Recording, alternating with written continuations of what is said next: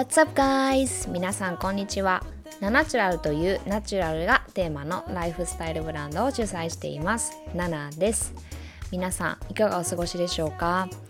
いつもポッドキャスト聞いてくださってありがとうございます。毎週更新中です。こちらのポッドキャストではありのままの心地よく自然に生きることをメインにお話ししています。主に健康になることビューティーマインドセットスピリチュアリティ自分を最大限輝かせることというテーマでお話ししています。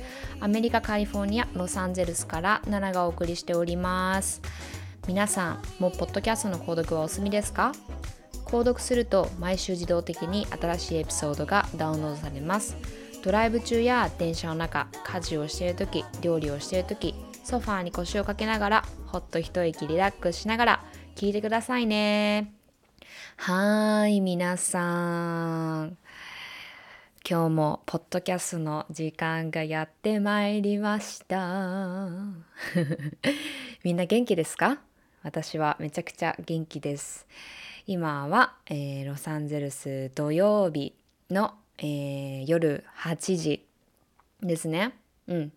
えー、私は基本的に土曜日まあ仕事したりしなかったり、まあ大体しないようにしてるんですけど、はい。今日は、えー、まあ、ちょっと朝仕事して、で、昼はサンタモニカっていうところの、あの、ビーチにちょこっとだけ行ってきました。はい。いやビーチいいな。なんか、海のある生活がすごくすごく憧れて、ロサンゼルスに引っ越してきたんですけど、まあ、いざ私が住んでるところはかなりシティなので結構海から離れてるっていうか海全然行かないですね。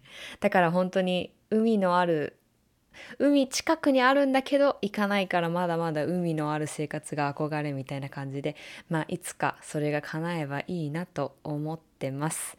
はい。えっと今日は、えー、スペシャルゲストをお呼びする形となりました、えー、前回ミキさんという方をねゲストにお招きお招きしたんですけども今回は、えー、沙織さんっていう方をですね、えー、ゲストで招待させていただきました。いやーめっちゃいいお話聞けました。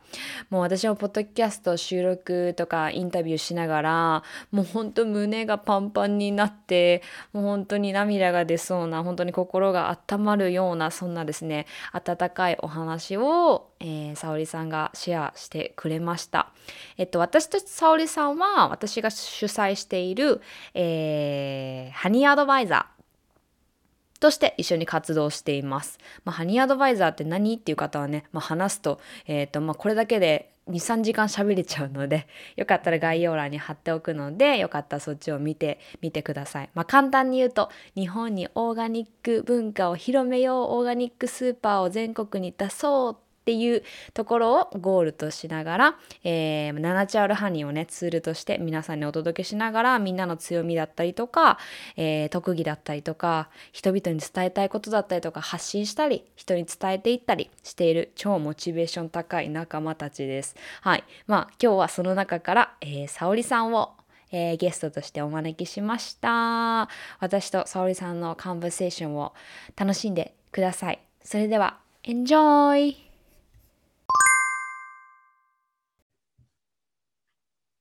はい、皆さん、こんにちは。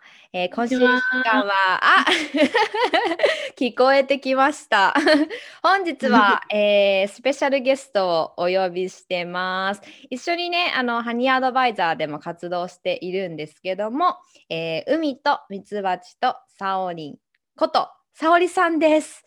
よろしくお願いします。はい、よろしくお願いします。皆さん、こんにちは。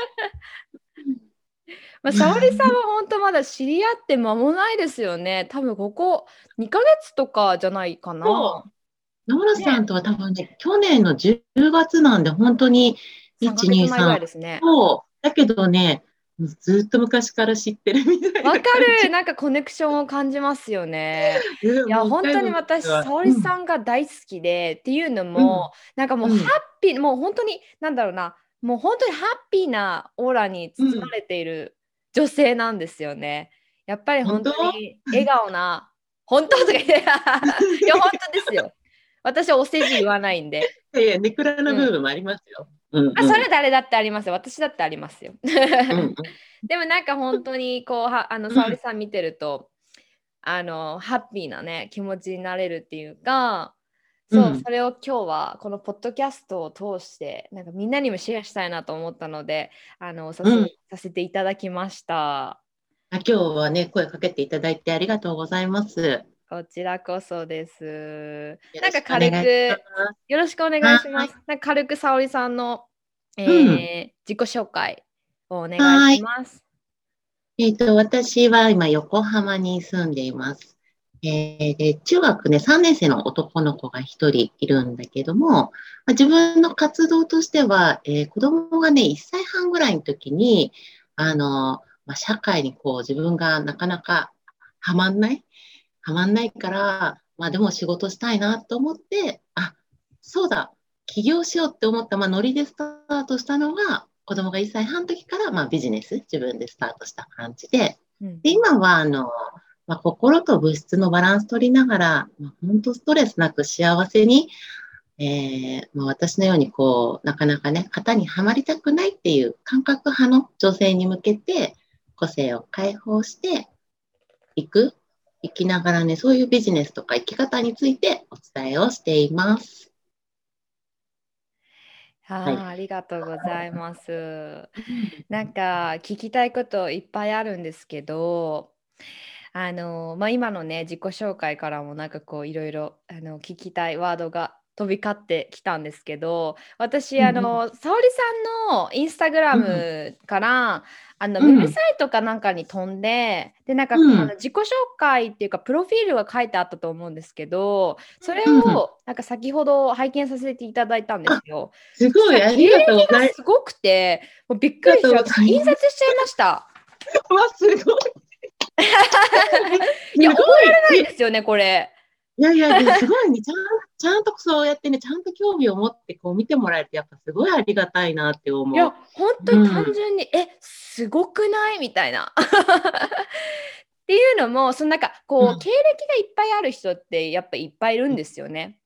なんですけど、うんうんなんか本当に、あのーその一つ一つが本当に、沙織さんがその心の底からやりたいことっていうか本当なんかこう、うん。まあその私もねこう文章を見ただけなんですけどもでもなんか私も感覚としてあ沙織さんうん。本当にこう人生の中でなんかこう全てにこう心を込めて気持ちを込めてあのうん。向き合っているんだなっていうのがすごく伝わってきてその中でも気になったのがあの本出版です。ええはい。うんで本出版って私もすごくしたいんですけど、うんうん。うん、あなんかどの、ういった。きっかけででどのような書籍なんですか？いやなんか、えっと、まあ、本は今、Kindle で出しているのが、えっと、自分と向き合う物語、モノトーンだった世界をカラフルな世界へっていうタイトルになるんだけど、なんか、まあ、普段ね、こう文章を書いたりとかは結構私好きで、えーあの、10年ぐ、まあ若い時からね、いつか自分の本出したいっていう、なんかその思いだけはずーっとあったんですね。なんか自分の自伝じゃないけど、まあ、好き勝手書きたいっていうのがあってうん、でもやっぱりなんか日常生活の中とかね、仕事あったり、家事があったりとかってすると、その自分の本当にちょっとやってみたいなっていうのが、まあ、ずーっと後回しになってできてなくって、うん。で、去年はその中でも、なんかその本を出して、結構ね、みんなその本っていうのは何ていうのかな、まあ自分のこと知ってもらう認知のためだったりとか、まあビジネスにつなげるため、目的ありきで出してる方多いと思うんだけど、まあ、そういうの一切関係なく、本当にただただ出すっていうのをやってみたいなって思って、うん、去年はやろうって決めてたんですね。でもちょっとやっぱゼロから全部書くの大変だなって思ってて、で去年私そのラジオをスタートさせたっていうのもある、そのラジオの中でのご縁で、まあ、ラジオでこうやって対談してる、こうやって今みたいに話してるやつを文字起こしして、まあ、その前後に自分のメッセージつけるとかだったらやりやすいんじゃないっていう提案をもらって、あ、なんかそれだったらできそうだなってイメージが湧いたんですね。うんそう。それでね、8月の末かな。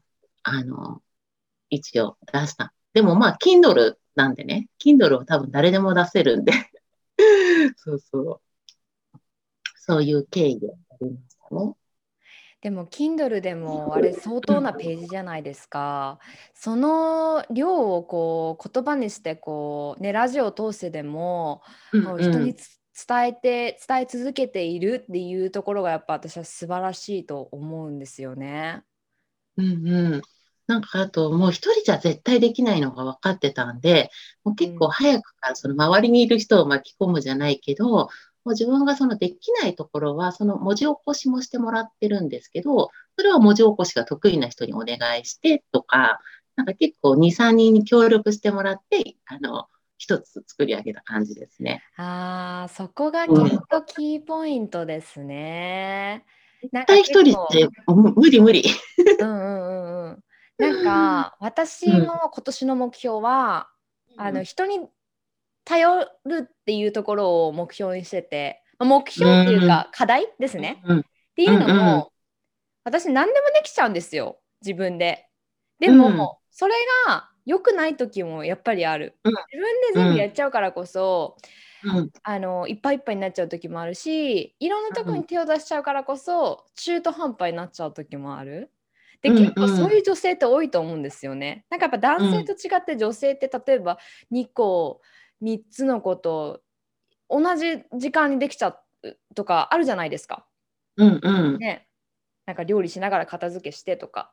うんうんじゃなくてなんか本当に一つのことに対してなんか心を込めて向き合うためにも、やっぱりその自分がちょっとおろそかになってしまう部分はじゃあそこを得意な人にやってもらうっていうのがやっぱり、その人にとってもプラスだし私にとってもプラスだしそこから生まれるたものでサポートできる人もやっぱり増えていくわけでねその沙織さんの書籍とかもそうだと思うんですけども、で結構その、人に頼れないっていう人が女性が結構多いと思うんですよ。特に日本は。うん。私がやらなきゃとか女性がやらなきゃとかこれは女性の仕事って結構マインドセットで思ってる人思い込んでる人すごく多いと思うんです。うん。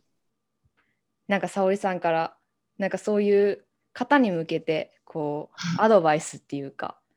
多分ね沙織さんは最初からそういう感じでした？なんかこいやいやいやいや、私25ぐらいで外にお勤めしてた時までは、もう全然今と違って、もうすごいなんていうの、もうただ、自分が正しいみたいな。うあーうんうんうん結構それをしかも人にまで強要をしてるタイプで結構嫌なやつだったんですよ。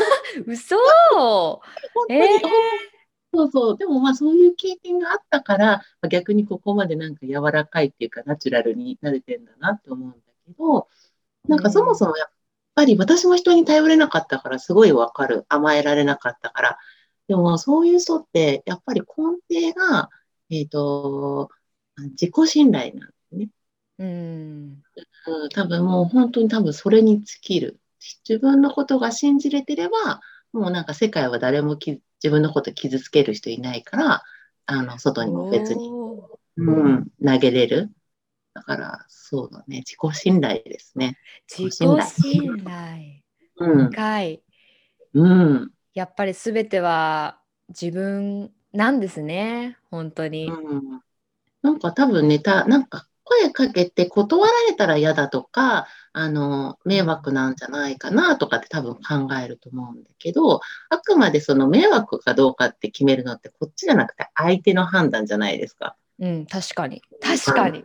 そうそうでそもそもちょっとそこももうおかしいようだったりとか。うん。うん、しかも迷惑かもしれないっていううん、感じでその人に接してしまうと、本当にそういう風になってっちゃいますよね。なっちゃうなっちゃう。なんうんかだからもっとフラットでいいと思うんだよね。女性はそうやってなんか自分の感情をこうなんかいちいち入れがちだけど、なんかね、うんあ、ナナさんこれできる？とかってダメって言われても別にそれは自分が否定されたわけじゃないから。沙織さんはもう OK って感じですか？ん沙織さんはもうそうそういうシチュエーションがあった時にじゃあ誰かにこれやってくれるって言ってできないって言われた時に、ああ OK みたいな感じですか？あ、あ。でもな、んかそもそもあんまり多分、あの、強みの視点で全部見てるんで、あの、うん。その人ができることをお願いするんですよ、無意識に多分。うーん。だから、うんうんうん。あんまりね、断られたことがないかも。あうん、ー。ないかも。でもまあ、もし断られたとしても、あ、そうなんだね、みたいな感じ、うん、だと思へえ。う。うん、なるほど。うん。沙織さんの今の伝えてくださったことからたくさん学ぶことがあるっていうか なん、なんなんですか？そのこうポジティブなオーラの秘訣っていうか何かがええこうターニングポイントだったのかなきっとなんかこう沙織うん、さんの人生の中でこういろんなことがあったと思うんですけどうん、うん。きっとどこかでこう開花する瞬間があったと思うんですよ。ああ、でもなんだろうな、なんか、まあもちろんその出来事を通してっていうのもあるけど、うん、どうだろう、じわりじわりって感じの方が多い気がするな。なんか日常の中で一個ずつこう気づいてって、あ、それはこうだったのか、みたいのがすごい好きなんで、あの、う自分のん内側見るのすごい好きなんで。そうそう。そうだね。そう。なんかでもフラットっていうか、中庸はすごく好きで、そこをいつも心がけてはいる。あうの、ー偏りんすぎない。どちらにも。うんうん。その偏りすぎないっていうのはどういうことですか？心のバランスとかってこと？うん。あとはもうなんかそのやっぱり二つで一つのこの二元性の世界の中にいるって思ってるから、うんその、まあ、よく言うね、その陰と陽とか光と影とかね、ポジティブとマイナスっていうのは、まあ、片方があるから片方を感じることができるから、えっと、それをどっちかに極端になりすぎない。うんうんうん。あの自分の中で一つに統合させる感覚なんですけど、伝わりますかね？えーめちゃくちゃ伝わりますよ。なんかやっぱり偏ってくると、まあなんかその偏ることで学べることとかもあると思うんですけどあ、る。うんでもなんかどこかで自分が苦しくなりますよね。あ偏ってるっていうことにこう、あの、じゃあこうはっきりは分かんなかったとしても、こう感覚でこう、あ、苦しいなって。なんかやっぱ人とぶつかっちゃうな、人の嫌なところが目についちゃうなっていうのもやっぱり自分自身が偏ってるからっていうか、なうんねなるほどうんね。多分きっとそこすごいよね。若いのに、本当になんかさ、もうさ、あの、ね、人生何回目ですかみたいな。人生何回目ですか？いやでもね私は大人になってニューヨークにすぐ出たっていうのがもうめちゃくちゃ大きかったですね。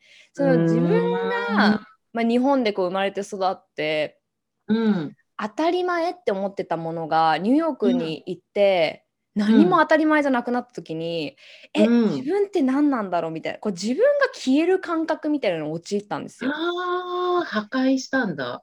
そう消える感覚。へえ。やっぱりだからそその理由っていうのはやっぱり日本っていう社会の中で、じゃあなんかうん。一つじゃあ服で,、で洋服でトレンドが出たとしたらやっぱりそこに流れていたし、そこうんうんがこう自分が好きだからっていう軸ではなかったんですよね。もう周りに生きているような感じで。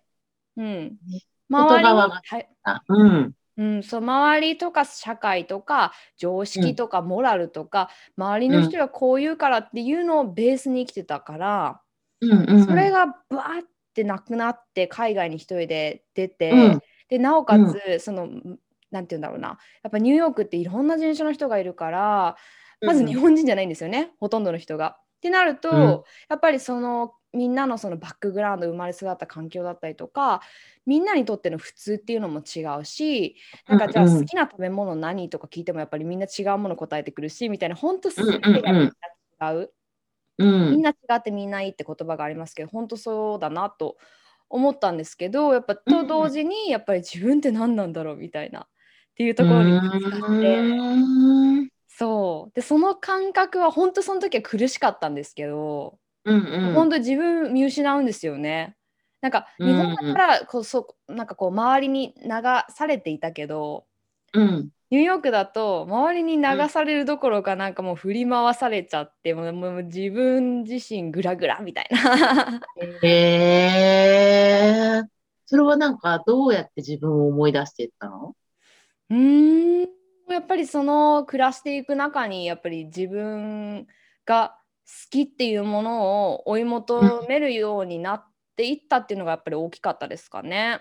なんかそこでこうヨガとかにハマったりとか健康の勉強し始めたりとかなんかその、うん。日本にいた時はその自分が好きだからこれをやってみたいなで追い始めるっていう感覚がなかったんですよ。うーん、なるほどね。うん、だからなんかそこでこう徐々にこう自分ってなんだろうみたいなところから向き合い始めてうん徐々にこう自分ってこうなんだなっていうところに気づき始めうんてやっぱり自分をこう見つめ直せたりうん。自分のことが知る自分のことを知ることができたり自分っていう軸がこうしっかりできているとうん。そこで初めて周りの人のことを思いやる気持ちが生まれてくるっていうか、うん。当にそうだと思う。なんかね、自己犠牲して自分不在で周りになんとかっていうのは、もうなんかおこがましいっていうかさ、うん。それはやっぱね、違うなと思うけど。うん。うんうんうん。えー、そっかそっか。そのなんかあのー沙織さん、まあ、インスタグラムだったりとか、えーとうんラジオもされてますよね。なんかいろんなプレットフォームで活動されてますよね。うん、今、でも、今どう、でも Facebook はもう今やめてるから、3つか4つぐらいですかうね。んうん。そのなんか発信したりとかがお好きなんですか？あ、発信はね、あの、私、アウトプットっていうか、自分の中をこう、常に軽やかにいたいから、例えばなんか気づきがあったとか、うん例えば学びに行ったとかって言った時に、あの、貯めておけないんですよ。うんうんめておくともう思考もなんか重たくなるし、体も重たくなっちゃうから、とにかく出し、出したいっていう欲あ求へえ、こり上げてくるんですね。じゃあもう出したい。へえ。で、なんか、で、ね、例えばじゃあ後でいいやとか明日にしようとかってなっちゃうと、明日になったらまた明日の気づきがあったりするから、やっぱりもう結構その時思ったらパッてやりたい方なので、だからまあ好きなんだね。発信と出すのが好あ。出すのが好きって変か。いやでも本当にそれこそ自分の感覚に素直になれてるってことですよね。だって出したいと思っても、うんあこれ言ったら周りからこう思われるかもしれないっていうマインドブロックがある人がやっぱり多いんですよ。私もそうだったんですけどねえ、奈々さんね、書いてあったけど、でも今は違うでしょ？今全然違いますね。なんかよくそんなこと喋れるねとかまで言われます。え本当？みたいな。本当全然気にしないんですよね。もうプライバシー。ーないみたいなもはや。いや、でもなんか、なんか、み、見てる方もなんかそっちの方がすごい気持ちいいっていうか、うん受け取れる。うん。うんうんうんオープンマインドの人の方が安心できるし。うんソーシャルメディアって特にそうですよね。やっぱりどうしてもそのなんかこう意識してなくてもやっぱりいい部分を見せようってするのはやっぱりこう人間の差がっていうかなんか普通のことだとは思うんですけど。うんなんかね、綺麗にこうまとめちゃうんだよね。うーんねえ。でもなんか本当に私はこう誰かの思いだったりとか人間味だったりとか、うんっていうのが美しいって思うのでうんうん。だから自分もできるのかな？と思いますけどね。あ、その人らしさが美しいってこと？うん、そうのん。素直でいる人とか見てやっぱり素直に嬉し、あの羨ましいなと思うんですよね。あそこまで素直になれるんだみたいな自分のことをそうやって表現できるんだみたいな。うーん。確かにね、いくつになっても本当素直はね、宝だなって思う。ねえ、うん素直がキーですよ。うん。素直がキーですね。そうですね。じゃあ、沙織さんにこれ聞きたいな。なんなんないか沙織さんって本当にどんどんどんどんこう前に出ていける女性じゃないですかそこにブロックがないっていうかもう感覚で本当に風のようにうん。飛んでいけると思うんですけど、まあ、そうやって輝く女性としてなんか沙織さんからこうみんなにメッセージっていうか伝えたいこととか。ああ、なんか、そうだな。私のなんか興味対象が、まあ、さっき奈々さんも言ってたみたいに、そのみんな違ってみんないいっていう、その、なんかこう、顔がさ、みんな違うじゃん。そういう感じで、なんかやっぱり、授かって、与えてもらったその才能だったり強みっていうのもみんな違うじゃん。うんで、違うっていうことは、やっぱりそれをこうね、表現したりとか、活かすために違うんだなって思うから、やっぱりね、もう個性をね、もう、ドッカーンって表現して ほしい。で、やっぱり自分の人生を、で女性の場合特にね、その母親とか、うん、妻とか嫁とかいろんな役割ができちゃうからこそ、うん、それを、役割を脱いだ自分をあの生きてほしいなっていうのは、すごいいつもいつもいつも、いつも言ってるから。役割を脱いだ私。そう。だからさっきナーナさんがその日本からニューヨークに行って自分亡くなったみたいなことを言ってた。その時に出てくる多分自分っていうのが、まあ本来の自分なんじゃないかなって思うけど。うん。そんな感じかな。うーんなんかこう芯が整っている人って、まあ、なんか整ってない人ももしかしたらねそういう学びの時期っていうか自分を感じる時なのかもしれないですけどそういううんうこうん。芯が通ってる人ってなんかある意味、その物質的なものなんか何もなくても幸せでいれるっていうか。そうそうそじゃあ私今この生活全部失ってじゃあ山で暮らししようみたいな、うん。でもそれでも幸せで生きていけるみたいな。う。うんうん。なんかそういうのって本当に本当の幸せだなっていうか。うん。何にも頼らずもちろんこう人とのつつながりだったりとか出会いとかがあってエキストラの幸せだとは思うんですけど、うん。常にこう自分自身が自分自身で満たされるような、うん。ね存在で入れるとうん。より人生が幸せになるっていうか。であ何があっても大丈夫みたいな。ね。なんかさ、よくさ、あの、なんていうの、さっきも話に出てた、自分を満たしてから人にとか、なんかあの、何、グラス？自分のコップ？うん。を満たそうとかっていうよくあるけども、なんかそれをね、私はグラス自体をもうちっちゃくしてる。すごく。おー。なんかね、そうすると、長さん今言ったみたいに、なんか本当に空見て、え、めっちゃ綺麗とか、あ桜すごい泣けますみたいな、本当にそういうことにもう、で、もうそれでもうなんかこう、溢れてくる。コップ小さいと溢れるしかないから。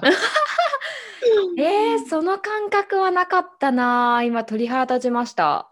多分ね、結構なんかその、へーじゃあ成長のためにはそのね、グラスを、金魚鉢の法則だったから、大きくなるには自分よりも大きい鉢を用意しようみたいな話があったと思うんだけど、なんか私はそれは結構大きくなって大きくなってって、こうずっと追い求めなきゃいけないから、めっちゃ疲れる嫌だなと思って。そうだったらもうちっちゃい、ちっちゃいところで、うん、それを満たすだったら難しくないじゃん。簡単毎日できるしね。うんそうするとなんか人が勝手に、あ、なんか元気もらえますとか、あの、うん、パワーありがとうございますとかっていうふうにもなってるんだなって思うけどね。ねえなんか今のお話聞いてて私もなんか胸がいっぱいになったっていうこの感覚なんだろうなと思いました。うん。えー、素敵な話を本当にありがとうございます。いやいやいや、こちらこそなんかね、奈々さんとはそう、共鳴する部分がすごい多いからね、嬉しい。嬉しい。いやー これ聞いてるみんなも鳥肌立ってると思います。あ、本はーい。いやー、素敵な話がいっぱい聞けて、本当に、当うん。いうん。よかった。ありがとうございます。やいや、こちらこそなんありがか、あのーこれからの予定とか、もしみんなに伝えたいこととか、何かあれば。えー、は、そうだな。えーっと、うん。あのーまあ、さっき、あの、冒頭で自己紹介で言った、その感覚派の人のために、なんか、思いはあるけど、型にははまりたくないとか、思いはあるけど、何の形にできないっていう人たちのために、えっと、今、プロプロダクトを作っていて、それをまあ2月から実装させようかなと思ってるので、まあ、興味ある人はインスタとかなんか見てもらえたら嬉しいですね。インスタに行って、じゃあ、沙織さんに DM すればいいですかね？そうそうそうそう。わかりました。じゃあ、私はいのこのポッドキャストのエピソードの概要欄に沙織さんのインスタグラムを貼っておくので、皆さんありがとうよかったございますらチェックしてみてください。いやー、沙織さん、本当にありがとうございました。心がいっえ終わぱい。りですか？終わりですか？これか終わりですこれからもう。ありがとうございます。ありがとうございました。これ聞いてくださった皆さんもありがとうございましありがとうた。それでは、またね。またね。バイバイ。